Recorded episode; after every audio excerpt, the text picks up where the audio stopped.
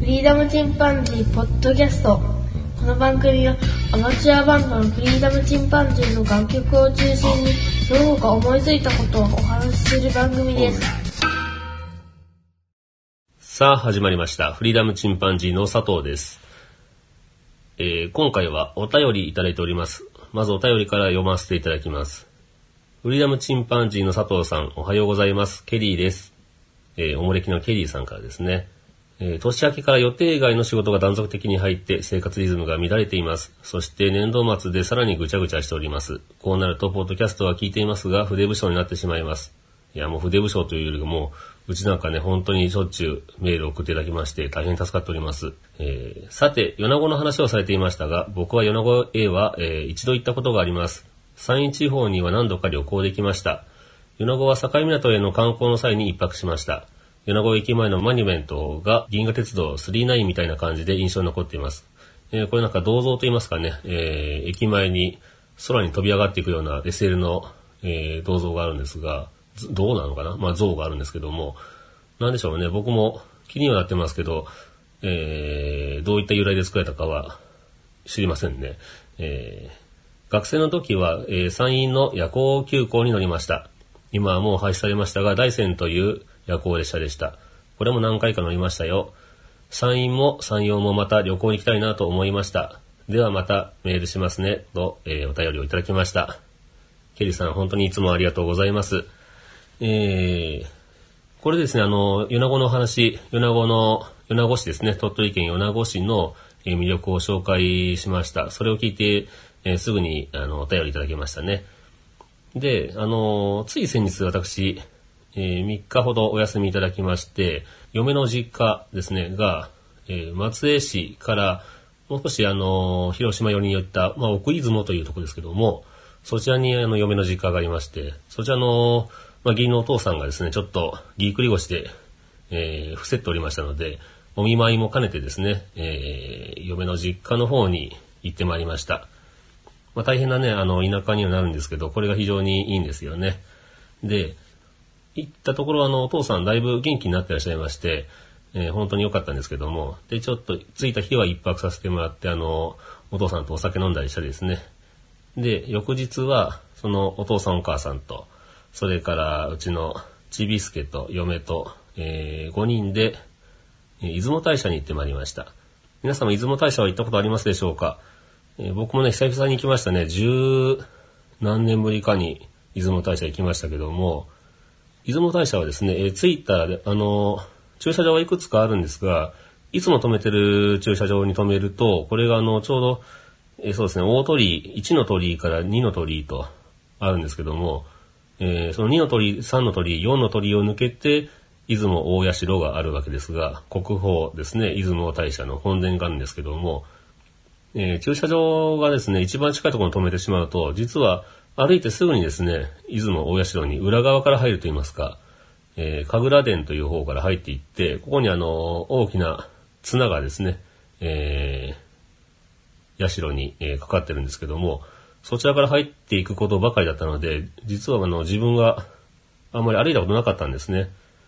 えーで、今回もそこに置いたんですけど、えー1の通りはちょっと遠いので、2の鳥居の方から、えー入っていきました。で、2の鳥の前にはですね、いろんなお店があるんですけどもね、えースターバックスも和風でできてたりとか、非常に雰囲気ありますね。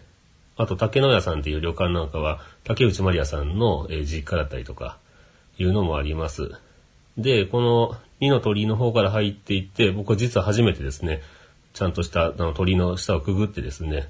えーあの神様の通る真ん中を歩かずに橋を歩きながら行ったんですけども、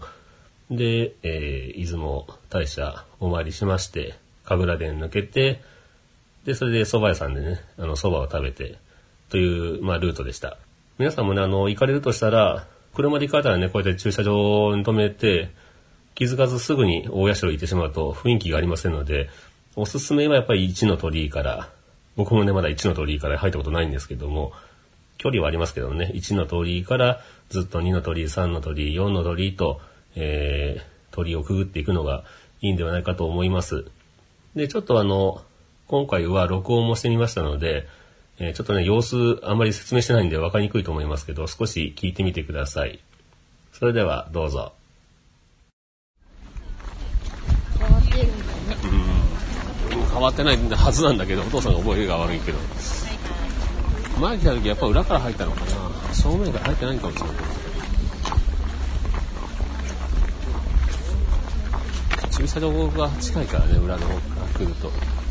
正面まで回らずに行っちゃったかもしれないね。これもさ、うん。気持ち、気持ちストーンかもね。うん。気持ちストーンかもね。でっかいね、石道路。お橋だ。何でも石でできてこれは花崗岩だな。気持ちストーンじゃないな、花崗花ってでしょ？か、加工のか？岩。花？まあ、いくらでもある。ずっと。いくらで出てくるの？花崗岩。気持ちストーンは？気持ちストーンはない。安山岩とかもあった。安山岩もある。そう。何なんか違うの？用途が。用途が違う。見上がりのあん、えっとまあ、花崗岩はこん。な感じで、ちょっと赤っぽい。ほとん。ど赤なん。ですけど。これ何ピンク、黒ピンク。黒グレーピンク。花崗岩。ちょっと白くなったうん。はい、み磨かれたん。じゃないけど、その間で、磨かれん。かったらこん。な感じ。安山岩は磨かれたらグレー。グレー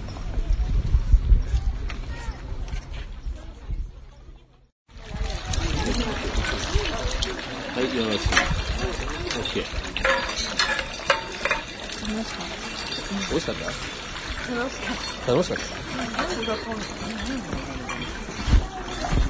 し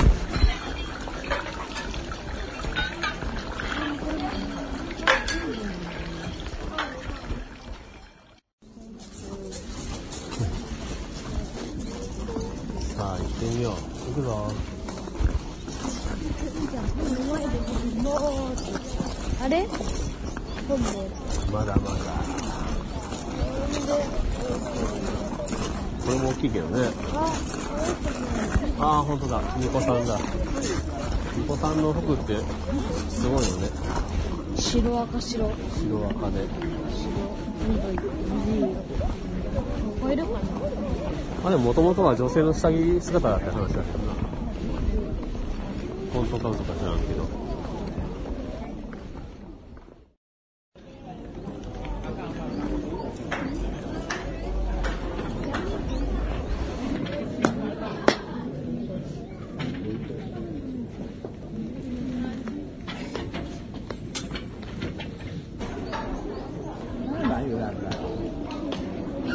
りいっぱいお願いされても困るよ、うん、お父さんもいっぱいお願いして。るみんな健康に特に今はねお父さんおじいちゃんのね腰が良くなるよ。7回くらいお願いしてた。7回もお願いしたの？6倍だな。うん。バスケが、バスケ、うん。友達のこと健康、うん。えっと、頭がよく、んくなる、うん。力持ち、んうん。足が速くなる、えーちょっとそれは欲張りだとかいろいろ。もう大事。なわあやっぱり立派だな。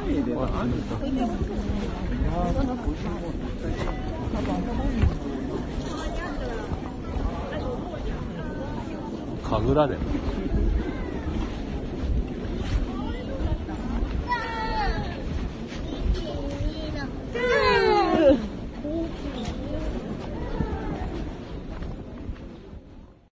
雷なんでしょそうそうあのギザギザの紙白い紙は雷を表してる稲わらに雷はい取るよ。はいチーズ。真下まで行った方が大きさわかるよ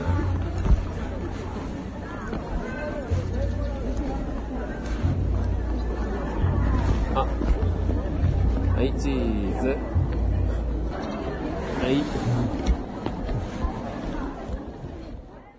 僕ね、さっきのあの正面から入ったの初めてだった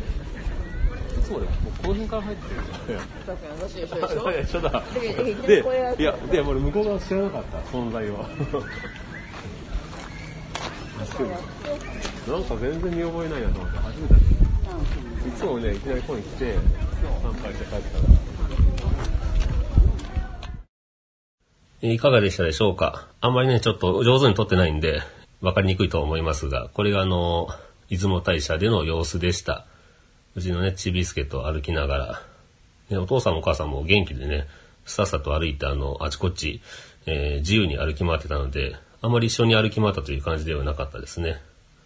えー嫁のお父さんはずっと大工されてましたので、あの、建築物見るのが非常に好きで、お城に行ったりとかしてもいろいろと建築の方法を教えてくれたりしてますね。あの、これは折り上げ天井だとかですね。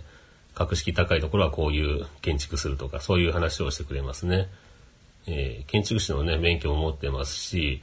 で、大工しながら農家もされてるんで、兼業で、で、毎年ね、美味しいお米を送ってもらって、うちの弟もね、たまに持って帰ったりするんですけども、えー非常にね、元気なお父さんなので、あのーぎっくり腰にね、最近なられまして、で、それで動けなくて非常に落ち込んでたところを、あの、お見舞いしたんですけどもね、本当にもう心配ないぐらい、スタスタと歩かれて安心しました。えーそれから、えーすぐ近くに、日野岬という灯台があります。こちらのね、灯台に、あの、歩いていきました。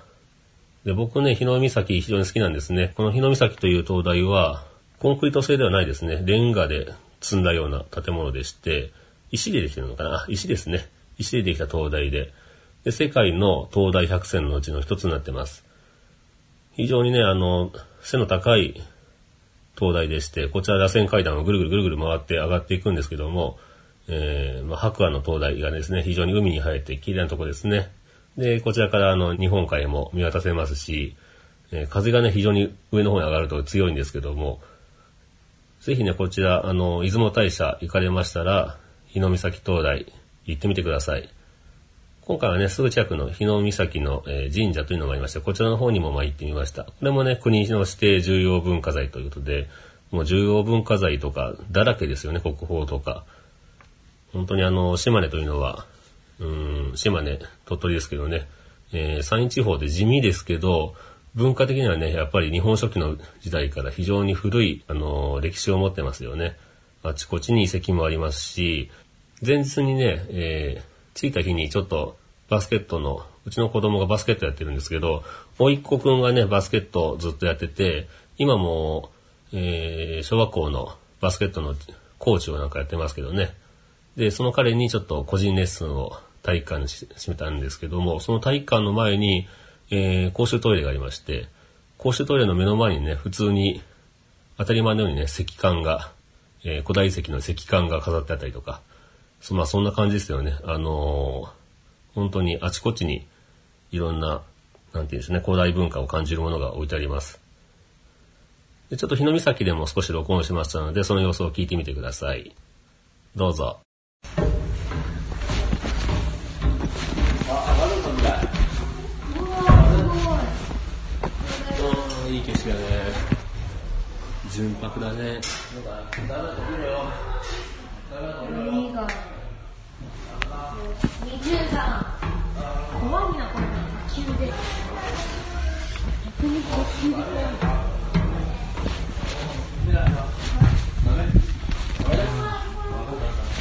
風が上がって気持ちいいな。それはそんな面白くない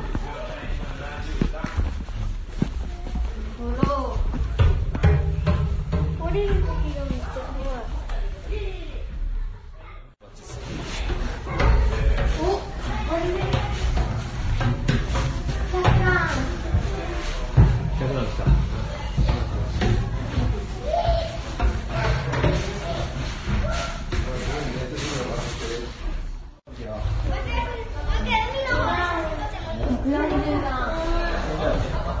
怖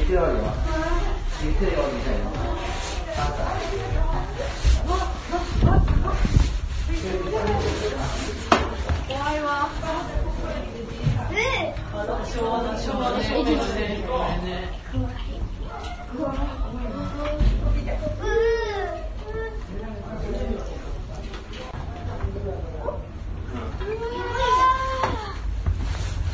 わ、かっけえ。怖っ怖っ。怖い。落ちたくない。怖い。風も強い。しね。ここから落ちたらひとたまりもない。ぞ。たまにあ、足が、足がガタガタしてる。足があガタガタしてる学部で。学部で。お母さんたち見えるかもね。面白い。けど、面白い。けど怖い。お前吹っ飛ぶなよ。あ、でも意外と軽くない。やばいね、やばいね。楽しい。はい、いかがでしたでしょうか？もうちょっと風が強くてね、ボーボー言ってますけども、高さがすごいんで、非常に見晴らしいです。ちょっと高所恐怖症の方はね、あのーちょっと足がすくむぐらいの高さですよね。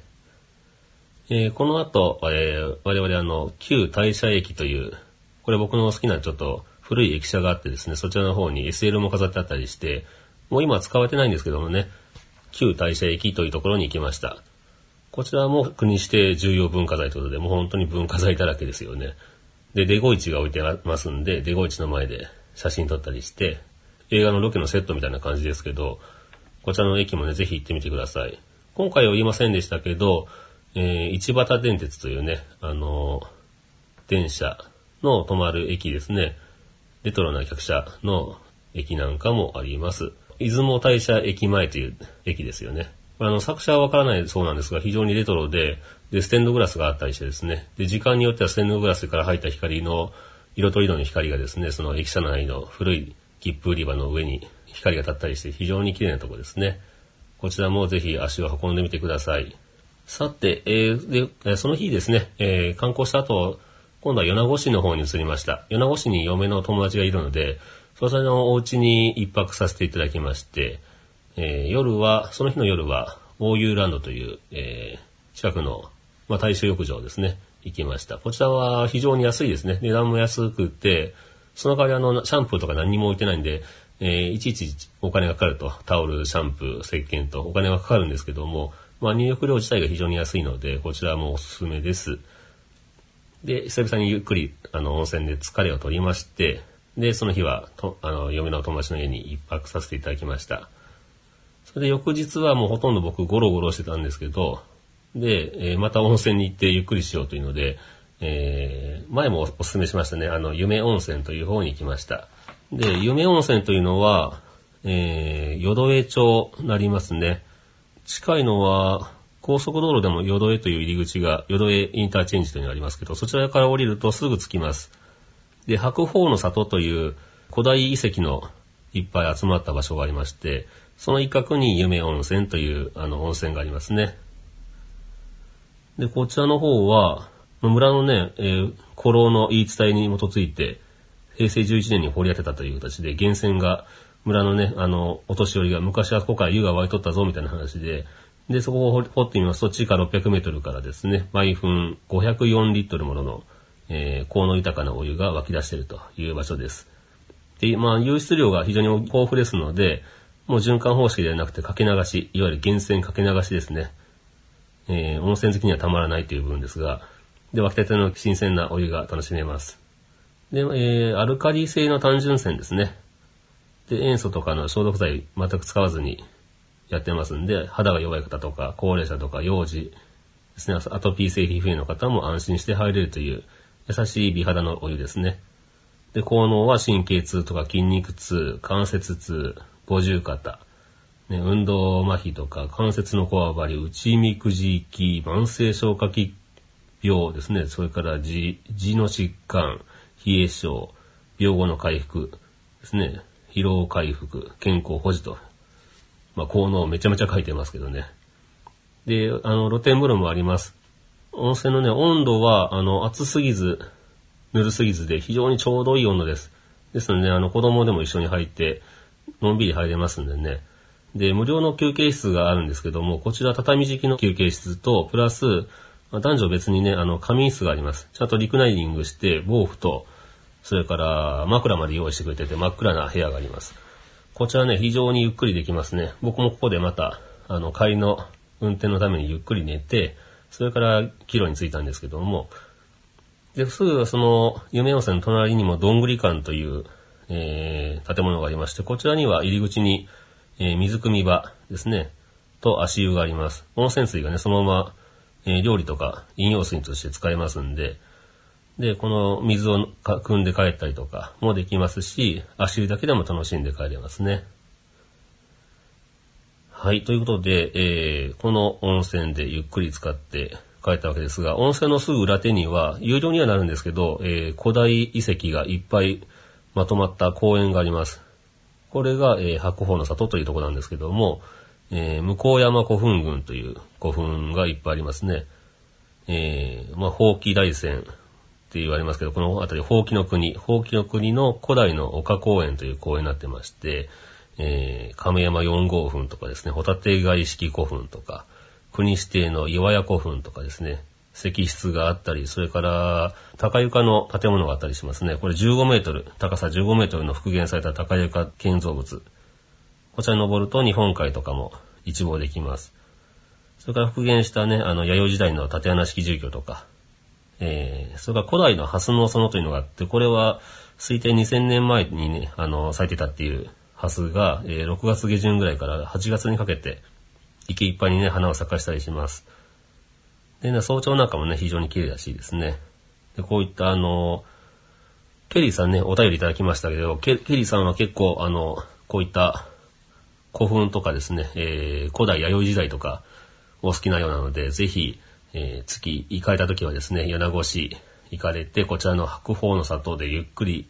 あのー、古墳等々を見ながらですね、え、温泉の方にも入っていただきたいなと思います。皆さんもね、聞いていただいている方、皆様、えー、ぜひ、米子市、なかなかね、あの、遠かったら行かないと思いますけど、えー、境港もね、含めてセットで行けますんで、大山もあります。あの、海もありますし、山もあってですね、で、お魚も美味しくて、帰りにはあの、回転寿司を食べて帰りました。行きつけと言いますかね、いつも行ってるとこは、北海道という名前の、えー、回転寿司なんですけど、なんで日本海の幸置いてて北海道だよと思うんですけど、これあの辺りやっぱりあの、地元の人からすると、えー、地元の幸使ってても、北海道の方に憧れがあるというので、えー、名前は北海道ですけど、幸はあの、境港から直産の美味しい野菜、野菜じゃないや、美味しいお魚の回転寿司が食べれますね。ぜひ寄ってみてください。ここの、えっ、ー、と、一番のおすすめは僕、卵好きなんで、厚焼き卵、えー、お寿司がおすすめです。とても美味しいですね。さて、今日はこんなところでしょうか。それではまた、さようなら。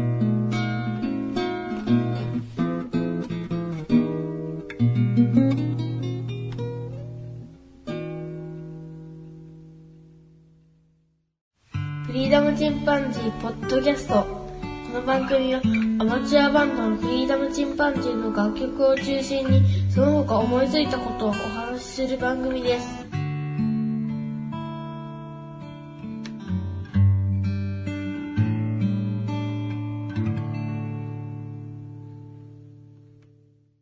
さあ始まりましたフリーダムチンパンジーの佐藤です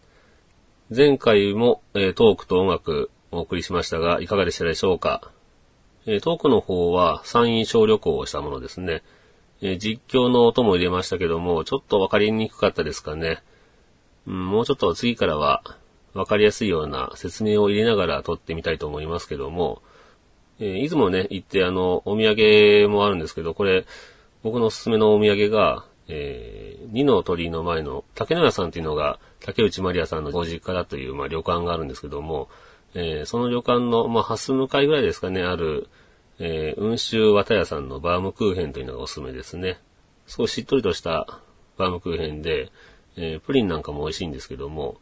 これなんかステマみたいになってますけどね。あの、ステマじゃなくて完全な、えー、これは、えー、紹介ですね。私のね、ちょっと親戚が販売に携わってるので、えー、完全に広告と言いますか、してみました。別にあの、お金もらってるわけじゃないですけどね。えー、本当にね、実際食べたら美味しいんで、ぜひ、あの、行かれましたら、えー、食べてみてください。バームクーヘンね。バームクーヘンなんてなかなか普段食べませんけどね、僕の父親が、亡くなった父親がね、なぜかバームクーヘン大好きで、よく自分で買ってきて食べてましたからね。ああの、まあ、もし生きてたらね、食べさせてやりたいなと思いますけどもね、今度あの、墓前の方にね、あの、備えてみようかと思いますが、さて、えっ、と、それから曲の方ですけども、スローエアーという曲と、それ桜ですけども、通常のアルバムバージョン、それから、えー、ライブでやったものと、まあ、ほとんど、あの、アレンジもしてないんで、同じような状態ですけど、えー、お送りいたしました。これね、今桜の時期で、どこもね、綺麗に咲いてるでしょうね。まあ、場所によってはもう早くも散り始めとかいう場所もあるかもしれません。当然あの、北の方に行くと、まだ咲いてないというとこもあるでしょうけども。で、まあ、桜の時期なんで、桜という曲を流しましたが、これはあの、いわゆる植物の桜ではなくてですね、えー、私の、えー、飼っていた犬の名前なんですね。犬の桜というのを飼ってました。白い犬でね、えー、耳だけ茶色で、で、鼻はちょっとピンク色なんですけど、鼻の頭がピンク色というのかな。で、耳が茶色で、あの、垂れ耳でした。三角形にね、ペロンと垂れてて。で、まあ、可愛らしいね、白い中型犬だったんですけど、この犬のことを歌った、歌ったじゃないな、まあ、作った曲です。これね、僕考えてみたら一番最初に作った音楽ですね。えー、ギターを始めたばっかりの時に、まずあの、コード弾きで普通始めるんですけど、僕はあの、いきなりアルペジオからギターを始めまして、それが弾きたかった曲があったからなんですけども、これビートルズのね、えー、ポール・マーカートニーの作った、えー、ブラックバードという曲を練習しまして、で、ブラックバードで覚えた、まあ、なんですね、テクニック使って、まあ、初めて自分で作ったオリジナル曲というのがこの桜になります。まあ、桜ですよね。まあ、自分のね、可愛い犬のことを、まあ、ちょっと名前を付けたんですけども、うん、この犬ね、もうあの、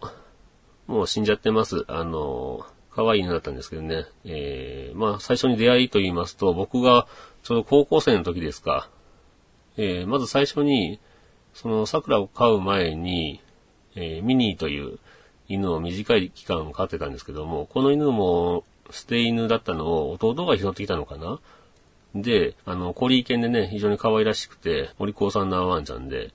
で、なんでこんな犬が、あの、捨て犬なのかなと思ったら、メス犬だったので、まあ、虚勢をさせようというので、弟とうちのお袋が、えー、動物病院に連れて行ったわけですが、虚勢と言いますか、まあ、メスですから、避妊手術ですかね、なりますけども。って言ったら、あの、結局、亡くなってしまったんですね、その場で。で、それが原因が、その、まあ、お医者さん曰く、この犬は、どうも何十匹も犬を産んできたみたいだねという話で、うん、要はブリーダーが、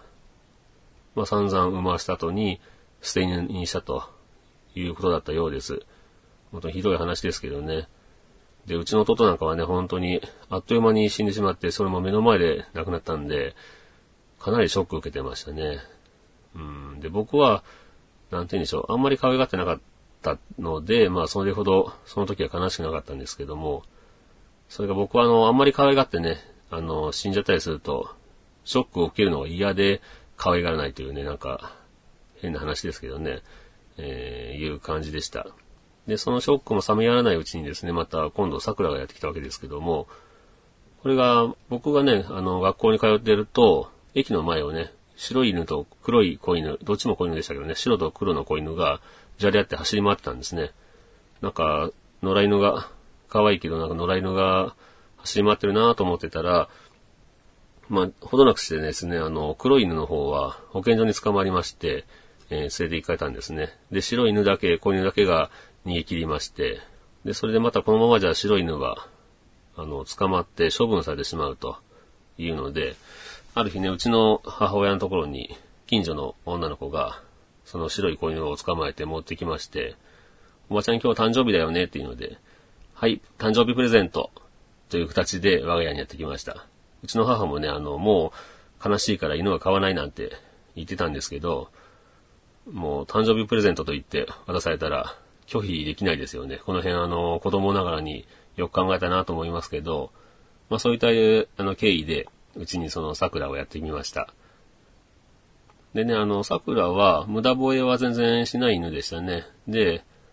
あの、野良犬の時代に随分と人に可愛がられてやみたいで、えー、近くのね、ピザ屋さんなんかに行くと、なんて言われてますかね、太郎だとかなんだか、名前、ポチだったか言われてましたね。で、あらポチ、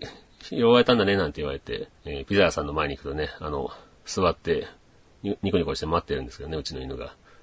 で、あのー人に対して恐怖感がないようで、まあ子供が触って耳を引っ張ろうが尻尾を引っ張ろうがね、全然、あの、構わないというような、随分おっとりとした犬でした。頭がいいかといってね、なかなかそのお手も上手にできませんし、まあ待てと言ったらね、ある程度待つぐらいはなりましたけど、頭の良し悪しというよりは性格のいいワンちゃんでしたね。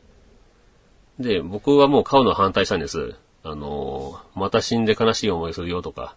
あと散歩なんかもうめんどくさいから俺絶対しないぞというので、僕が散歩しなくていいなら、まあ飼えばいいじゃんっていうのでね、あの家族の中で僕が反対したんですけど、いやもう散歩も全部するからというので、うちの母と弟が言いますんで、あじゃあ買えばというので買ったんですが、結局ね、あの、僕がその後大学生になったんで、弟なんかはその東京の方の大学に行ってしまったので、結局僕がほとんど散歩するという、もう毎日朝も散歩して、下手したら夜も散歩してというので、結局僕が、まあ担当のようになりました。で、僕はもう、ね、やっぱり、毎日散歩させると可愛くなりますよね。結局僕はものすごい可愛がってね、あのまあラブリーな犬になりました。でね、たまに弟なんかと会ったりして、で、僕は車買ってからですね、社会人になってからも、えー一度車にね、その桜を乗せて、ちょっと渡ると、弟とね、一緒に海を見せてやろうというので、僕の三菱の四駆の後ろまあまあ広かったんで、えーロングタイプの、えー四駆の後ろの荷台に乗せまして、で、岡山の海、えー渋川という海があるんですけど、そこに連れてきました。でね、あの、うちの桜は、あの、まず海を見てね、腰を抜かしましたね。腰抜かして、あの、おしっこを漏らしてましたけども。で、その後は、えー、おずおずと海の方に歩いてきまして、で、海のね、あの水をピロッと舐めて、うえーってすげえ顔してましたけど、これ非常に可愛かったですけどね。その時ね、あの、海を見てね、腰を抜かした姿がね、後ろから見てて忘れられませんが、まあ、とんでもなくでっかい水たまりを見て、まあ、彼はね、びっくりしたんでしょうね。あ、彼じゃない、彼女だな。で、それから、えー、うちの弟がね、えー桜と一緒に海辺をね、走り回ったりとか、もう本当に楽しく過ごしました。でね、帰ったらもう車からね、降ろそうとしても、あの、抵抗してね、あのー降りようとしませんでしたけどね。で、それからもう、僕はね、車で出ようとすると、車に乗ろうとするという、まあ、よっぽどね、あの、犬も、そうやって記憶が残るんですね、楽しい記憶っていうのが。車に乗れば海に行けるんだと思ってるんでしょうね。車に乗ろう乗ろうとしてましたけども。うん、可愛い犬でしたね。まあね、おっとりしてるんで、いっぺんあの、母親が散歩してたら、あの、茂みの中から猫がバッと飛び出してですね、うちの桜の背中にバッとしがみついたわけですね。それでもう、キャイーンと言って、あの、綱を振り切って家にかけて逃げてですね。で、母親が帰ってみたら、犬小屋の中でブルブル震えてたというね、本当にあの、猫にやられちゃうという、非常に可愛い犬でしたけども。それで結局その桜は、ずいぶん長生きしました。結局18年生きましたね。拾われて18年、なかなかの長寿犬ですよね。最後はちょっとあの、もう、目もね、ちょっと見えなくなったりとか、多分脳内出血したんですかね。歩行が難しくなったりして、最後はね、もう母親と父親に見取られながら、えー、亡くなりましたね。えー、まあ、動物も燃やして燃えるというところに連れて行って、えー、ダビに付しました。最後にね、あの、いつも触ってた柔らかい耳をね、触って、まあ、ありがとうね、と言って送ったわけですけども、まあ、やっぱ悲しいですよね。まあ、本当にいい思い出いっぱいもらいましたけど、で、結局思い返してみるとそんなに写真撮ってなかったんですね。もっとたくさん写真とか撮ればよかったなと思うんですけど、本当に可愛いワンちゃんでした。ある絵本を読んだんですけど、こうやって飼い犬は、まあ、その、ご主人様ですね。を、より先に死ぬと、大体その、天国の入り口の前で待っていると。それでそこの天国の入り口の、えー、花畑で遊んでるらしいですね。他の犬なんかと一緒に。で、はっと何かの匂いを感じて、むくっと起き上がって耳をピンと立ててですね、自分の懐かしい匂いの方をする方をじっと見るわけですね。そこに後からやってきた、えー、ご主人様の顔を見たらね、満面の笑みで尻尾を振りちぎっているように、えー、振ってですね、迎えまして、それからそのご主人様と一緒に天国に行くという、そういった絵本がありました。これはね、あの、ペットロス症候群の方が読んだりして、ね、あの、和むというような内容の絵本だったんですけど、うん、うちの父もね、早く亡くなりましたんで、多分ね、あの、桜が待ってたんじゃないかなと僕は思ってるんですけどね。さて、まあ、桜の話はそんなとこですかね。ちょっとまだ時間があるんで、もう一つの曲、スローウェアの方のお話をしますが、このスローウェアという、えー、曲、これはあの、もともとはケルト民族の音楽といいますか、まあ、ケルト民族というちょっと範囲が広いので、まあ、アイリッシュミュージックと言っていいですかね、になります。これは、まあ、そう、アイリッシュミュージックの、まあ、歌がないものなんで、僕が勝手に日本語の歌詞つけて、えー、少し編曲して作ってみました。ケルト民族っていうのは非常に不思議に日本と、なんて言うんでしょうね、リンクするんですよね。まあ、いわゆるアイルランドですけど、古いケルト民族の、えー、日本のね、縄文時代と、それからケルト民族が使っているその模様が同じような渦巻き模様を使っているとか、あとね、あちらの方で、オシーン伝説という、あの、物語があるんですけど、この古い物語も、浦島太郎と非常に酷似してるとかですね。あちらは、あの、馬から降りるなよって言われたのに降りてしまって、あの、老人になるんですけども、まあ、そこまでの下りがほとんど一緒という話ですね。で、また他にも、なんて言うんでしょう、自然の中のね、すべてに神々を生み出すという、まあ、アニミズムという部分でも似てたりとか、うん、本当にね、アジアとヨーロッパ大陸が挟んで、端っこ同士の国なんですけど、なぜかちょっと似ているという、えー、アイルランドですよね。うちの弟もね、そういえば、えー、夫婦でアイルランドに旅行してましたけどね、いいなと思いますけど、なかなかアイルランドは生きてるうちに行くかなというところがありますけど、アイルランドといえばね、やっぱ円屋とか、ね、あの辺も僕曲好きで、まあ U2 も、U2 はちょっとまあ、アイランドミュージックっていう感じじゃないですけど、まあよく聞きますよね。で、音楽的にはあの、西洋音階が7音階なんですけど、いわゆるドレミファソラシと、全部7つですね。で、日本の音楽、演歌とかね、それから童謡なんかは、えー、いわゆる、ヨナ抜きと言いますけど、ヨナ抜きというのは4と7、4番目と7番目の音ですね。ドレミが1、2、3だとすると、ファですね。ファがないと。それからソーラーで、7番目のシがないというので、えー、ファとシが抜けたドレミソーラという、まあ、5つの音階を使う曲が多いんですけども、で、ケルト民族もドレミソーラという、まあ、音階がメインになっていることが多いです。あの、絶対使わないというわけではないですね。あの、アイランドミュージックの場合は結構ファも使ったり、あと、シなんかは結構使うんで、あの、完璧な、いわゆるヨナ抜きとは違うんですけど、やっぱり似ている音階を使ってるので、そのあたりね、あの、日本人多分聞きやすい、なんか懐かしさを感じるというところがあるんでしょうね。それから、まあ、ファもシも別に使わないわけではないというところがやっぱりヨーロッパに近いので、えー、まあ僕らの馴染みの深い、通、なんて言うんでしょうね、ポップス等々の、まあ通常の7音階とも馴染みがあってですね、その辺ブレンドされてますんで、あの、本当にちょうどいいというところあたりが、少しセンスを感じる、なんですね、童謡みたいな感じですかね。いわゆるあの黒鍵盤で弾くと、あの、日本の演歌とか童謡っぽくなりますけども、ちなみにあの、恋するフォーチュンクッキーですね、AKB の曲も、あの、よ、よな抜きで作られてます。なんでね、意外とあの、J-POP の中にもよな抜き音楽今回の、えー、合音階で作られた曲というのがありますよね。僕も一遍黒鍵盤だけで曲作ってみたいなとは思ったりしますけども、今回はまあこんなところでしょうか。僕のね、好きな桜、犬の桜ですね。まあ、皆さんがね、あの、桜だと思っていただいても全然構わないんです。自分の好きなものというので、犬の名前つけただけなんで、まあ、イメージはしてますけど、うん。まあ、でもあんまり桜の感じじゃないのかな？わかんないけど。えー、桜という曲、またよく言えれば気に入ったら聴いてやってください。ソロエアの方はね、あの歌詞の方は、ちょっとあの暗い感じの歌詞に見せかけて、本当は前向きみたいな感じの歌詞にしてみたんですけどね。ちょっとあの、空を飛んでみたいなとかいう、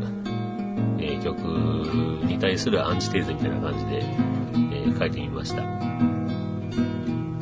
ー、今回はこんなとこでしょうか。それではまた。さようなら。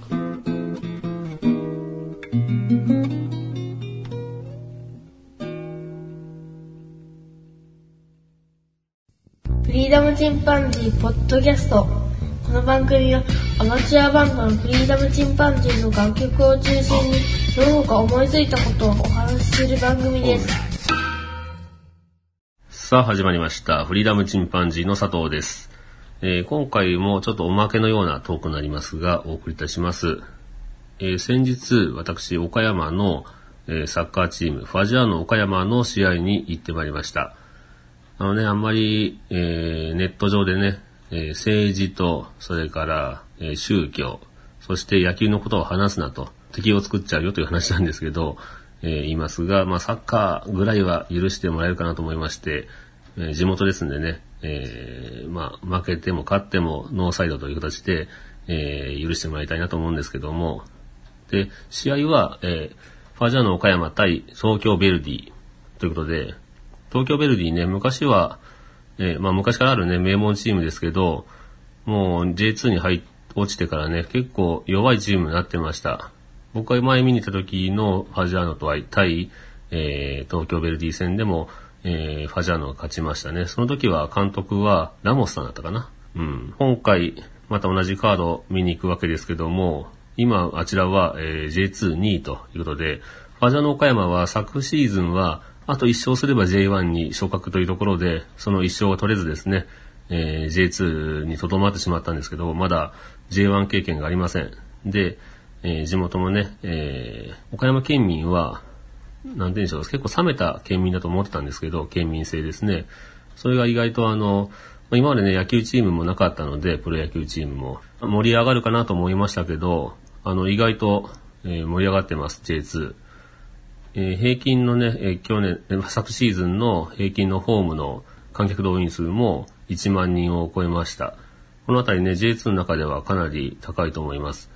もともとね、J1 にいたチームなんかは当たり前かもしれませんけど、J1 未経験のチームとしてはかなり多い観客数だと思いますね。で、えー、まあ、雨の予報でしたけど、天気は晴れまして、気持ちいい季節ですね。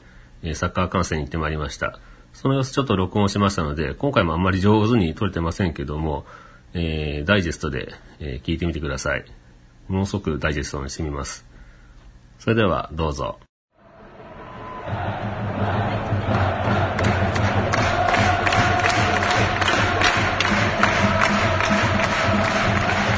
いよいよ運命の結婚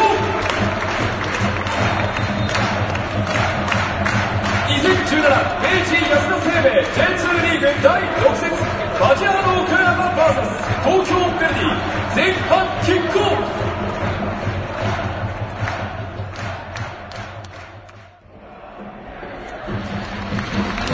息子のキッズどうだったちょっと緊張したけど2回目だったから。ああそうか。そんな緊張は。か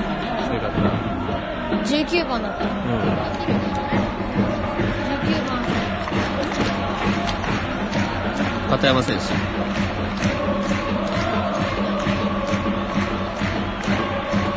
応援してよ。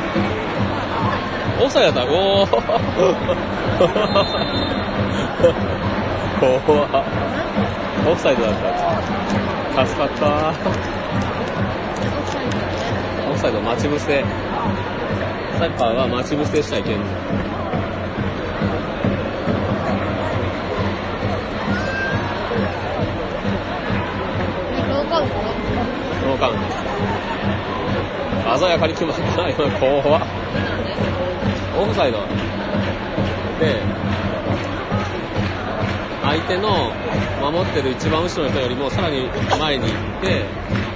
待ち伏せしちゃいけない。守備ラインっていうのがあって、その守備ラインより後ろに行く。最終守備ライン。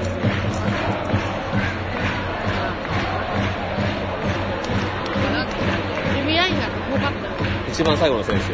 ゴールキーパーよ、ゴールキー、ゴールキーパー以外の守っ、うん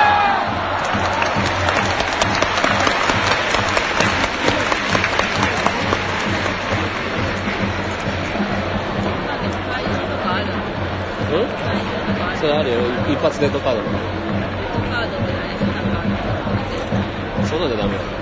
つば吐きかけるとか、殴りつけるとか、足の裏見せてキックするとか。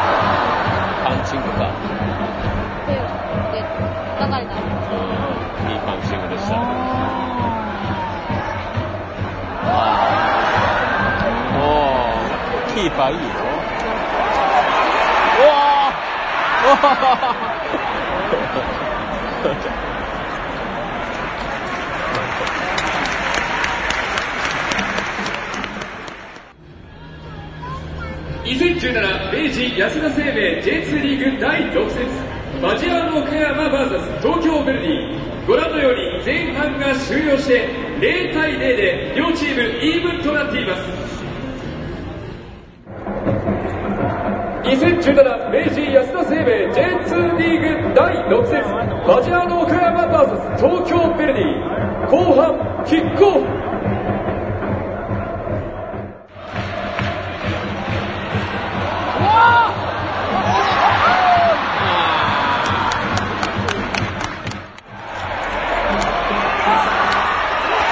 シュー。トになってもよかった。シュー。トになってもよかった。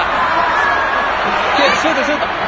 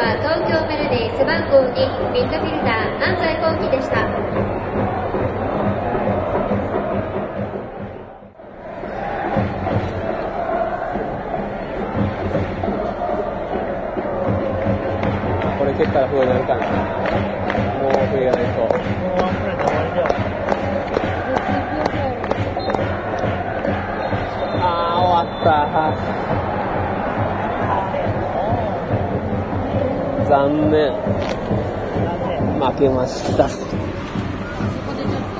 あー、残念だと、そのちょっとキーパーが向こうに行っちゃった。向いや、でもよく頑張ってたけどね、キーパー。